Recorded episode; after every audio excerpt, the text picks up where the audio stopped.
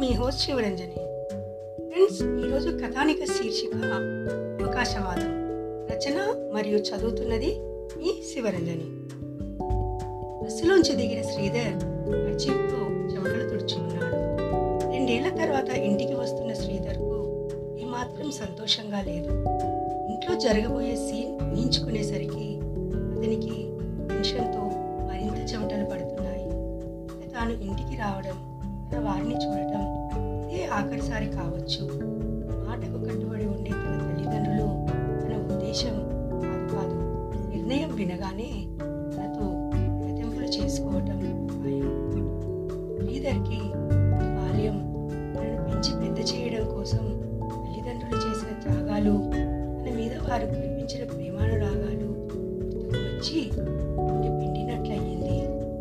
శ్రీధర్కి నీరజ మామయ్య కూతురు. శ్రీధర్ది మొదటి నుంచి మెటీరియలిస్టిక్గా ఆలోచించే గుణం.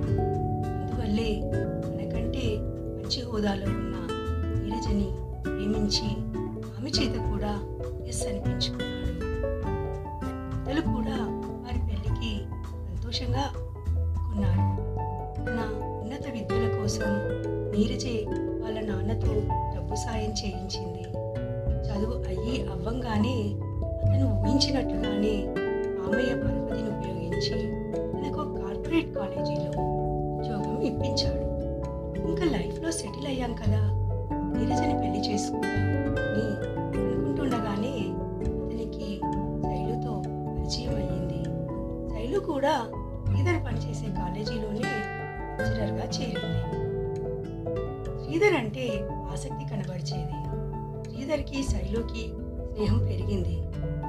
ఒకరోజు శైలు శ్రీధర్ని ప్రపోజ్ చేసింది.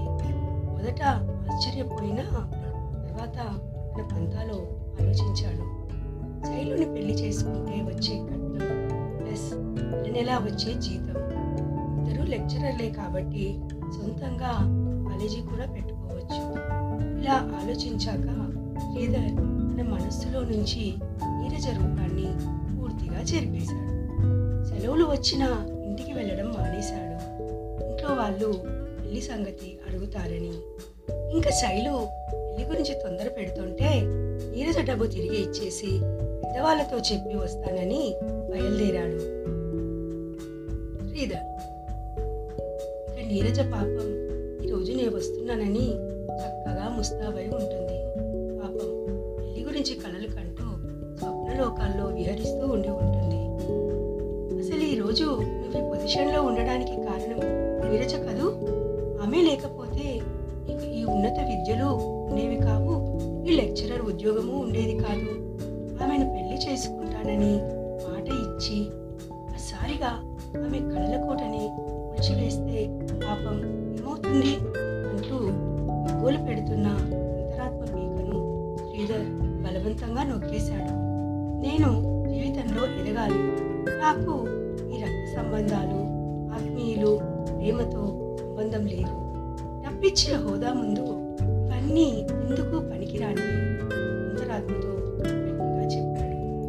మళ్ళీ ఏ గొడవ చేయకుండా అతనికి కావలసింది ఆర్థికంగా సుఖవంతమైన జీవితమే కానీ అనురాగాలు ఆత్మీయులు కాదు. శ్రీధర్ అనుకున్నట్లుగానే ఇంట్లో చాలా పెద్ద గొడవే జరిగింది. తల్లిదండ్రులు ఒక జన్మలో ముఖం చూపవద్దని చెల్లి కూడా ఇవ్వబోమని గెలిచేశారు అన్నింటికీ మొదటే ప్రిపేర్ అయి ఉండడం వల్ల శ్రీధర్ ఏమీ అప్సెట్ అవ్వలేదు. శైలితో గడపబోయే విలాసవంతమైన జీవితాన్ని ఊహించుకుంటూ హైదరాబాద్ చేరాడు శ్రీధర్. కాలేజీలో శైలు వాళ్ళ కజిన్ పెళ్ళికని లీవ్ పెట్టి వెళ్ళిందని తెలిసింది. శైలు మొబైల్ కూడా నాట్ రీచబుల్ అని వస్తుంది. రెండు వారాల తర్వాత శైలు స్వీట్స్తో శ్రీధర్ వెళ్ళేసరికి స్టాఫ్ అంతా కంగ్రాట్స్ చెప్తున్నారు. విషయం తెలుసుకున్న శ్రీధర్ గుండెల్లో బాంబు పేలింది. శైలు వాళ్ళ కజిన్ పెళ్ళిలో ఎవరో ఎన్ఆర్ఐకి బాగా నచ్చిందట. వచ్చే వారం పెళ్ళిట. మళ్ళీ వచ్చే వారం అమెరికా వెళ్తోందిట. శ్రీధర్కి వాళ్ళ కింద భూమి కదులుతున్న ఫీలింగ్ కళ్ళలోంచి సన్నగా వణుకు ప్రారంభమై అది గుండెల్లోకి పాకింది. Shailu what are you going to do నేను నీ మీద ఎన్ని ఆశలు పెట్టుకున్నాను. రెండేళ్ళ నుంచి ప్రేమ కబుర్లు చెప్పావు. ఇల్లంటూ చేసుకుంటే నన్నే నన్నావు. మీ ఇంట్లో కూడా ఒప్పుకున్నారు. నీ కోసమని నా వాళ్ళందరినీ వదులుకున్నాను. ఇలా చేయడం నీకేమైనా న్యాయంగా ఉందా? ఇలాంటి నిర్ణయం తీసుకునే ముందు నేనేమైపోతానో ఆలోచించావా? అన్నాడు శ్రీధర్. కమాన్ శ్రీధర్ ఈ ప్రాక్టికల్ అప్పుడంటే నువ్వు నీ పొజిషన్ నచ్చింది. ఇలాంటి మ్యాచ్ వస్తుందని నేను అప్పట్లో ఎక్స్పెక్ట్ చేయలేదు. అయినా నేనేదో అంత కాని పని చేసినట్లు ఇదైపోతావేం ఆ మాటకొస్తే పాతికేళ్ళు కని పెంచి పెద్ద చేసిన నీ తల్లిదండ్రుల్ని వదిలేశావు. నీరజతో ఎప్పుడో నాలుగేళ్ళ క్రితం నీ ఇష్ట ప్రకారమే జరిగిన ఎంగేజ్మెంట్ క్యాన్సిల్ చేసుకున్నావు. నేను చేసింది అన్యాయమైతే మరి నీవు చేసిందేమిటి? రివర్స్లో అడిగింది శైలు. నీ మీద ప్రేమతోనే చేశాను శైలు అన్నాడు శ్రీధర్. నువ్వు అలా అంటే నమ్మడానికి నేనేమి పల్లెటూరులో పుట్టి పెరిగిన నీరజ లాంటి మామూలు అమ్మాయిని కాదు శ్రీధర్. చదువుకొని ఉద్యోగం చేస్తున్న ఆధునిక యువతిని లోకం చూసిన దాన్ని ప్రపంచ జ్ఞానం ఉన్నదాన్ని నువ్వు నన్ను నిజంగా ప్రేమించి ఉంటే నేను అసలు ఇలా చేయగలిగేదాన్నే కాదు.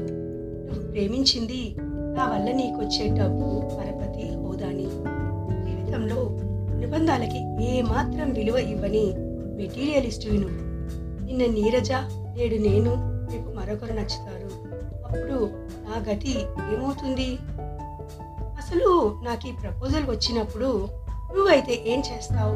నేను మొదట ఆలోచించాను. సో నేను ఈ నిర్ణయం తీసుకునేటట్లు నన్ను ఇన్స్పైర్ చేసింది నువ్వే. నిన్ను ప్రేమించిన నేను నిన్ను ఫాలో అవుతున్నాను. సంతోషించు. గుడ్ బై చెప్పి వెళ్ళిపోయింది శైలు. శైలు చెప్పిన దాంట్లో నిజం కూడా ఉండడంతో శ్రీధర్ నోరెత్తలేకపోయాడు. ఇంకా క్లాసులు తీసుకోలేక ఇంటికి బయలుదేరాడు.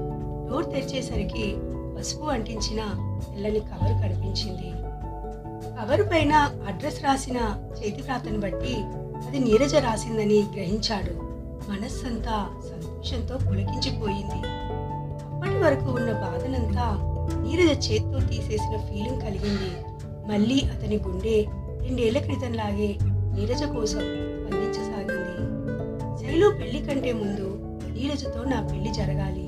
తనకంటే అందమైన నీరజని నా పక్కన చూసి శైలు బాధపడాలి కసిగా అనుకుని హుషారుగా కవర్ చించి అందులోని ఉత్తరం చదవసాగాడు. బావా చాలా చాలా థ్యాంక్స్ నేను నీకు ఎప్పటికీ రుణపడి ఉంటాను. ఏంటి?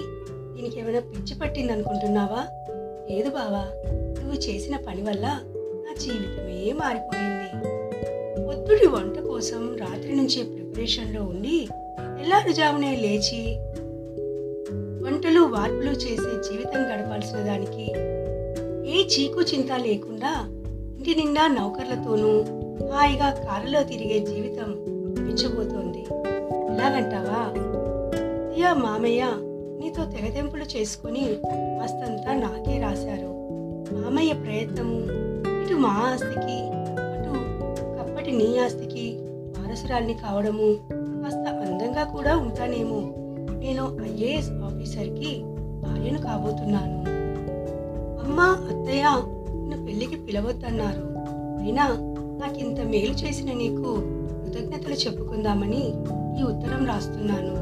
నీవు కూడా నువ్వు కోరుకున్న అమ్మాయితో సుఖంగా జీవితం గడపాలని భగవంతుని ప్రార్థిస్తూ ఇట్లు నీరజ. ఉత్తరం చదివిన శ్రీధర్ తప్పున కింద పడిపోయాడు. ఆ విధంగా ప్రతిదీ మెటీరియలిస్టిక్గా ఆలోచించిన శ్రీధర్కి ఆస్తులు మిగలలేదు ఆత్మీయులు మిగలలేదు.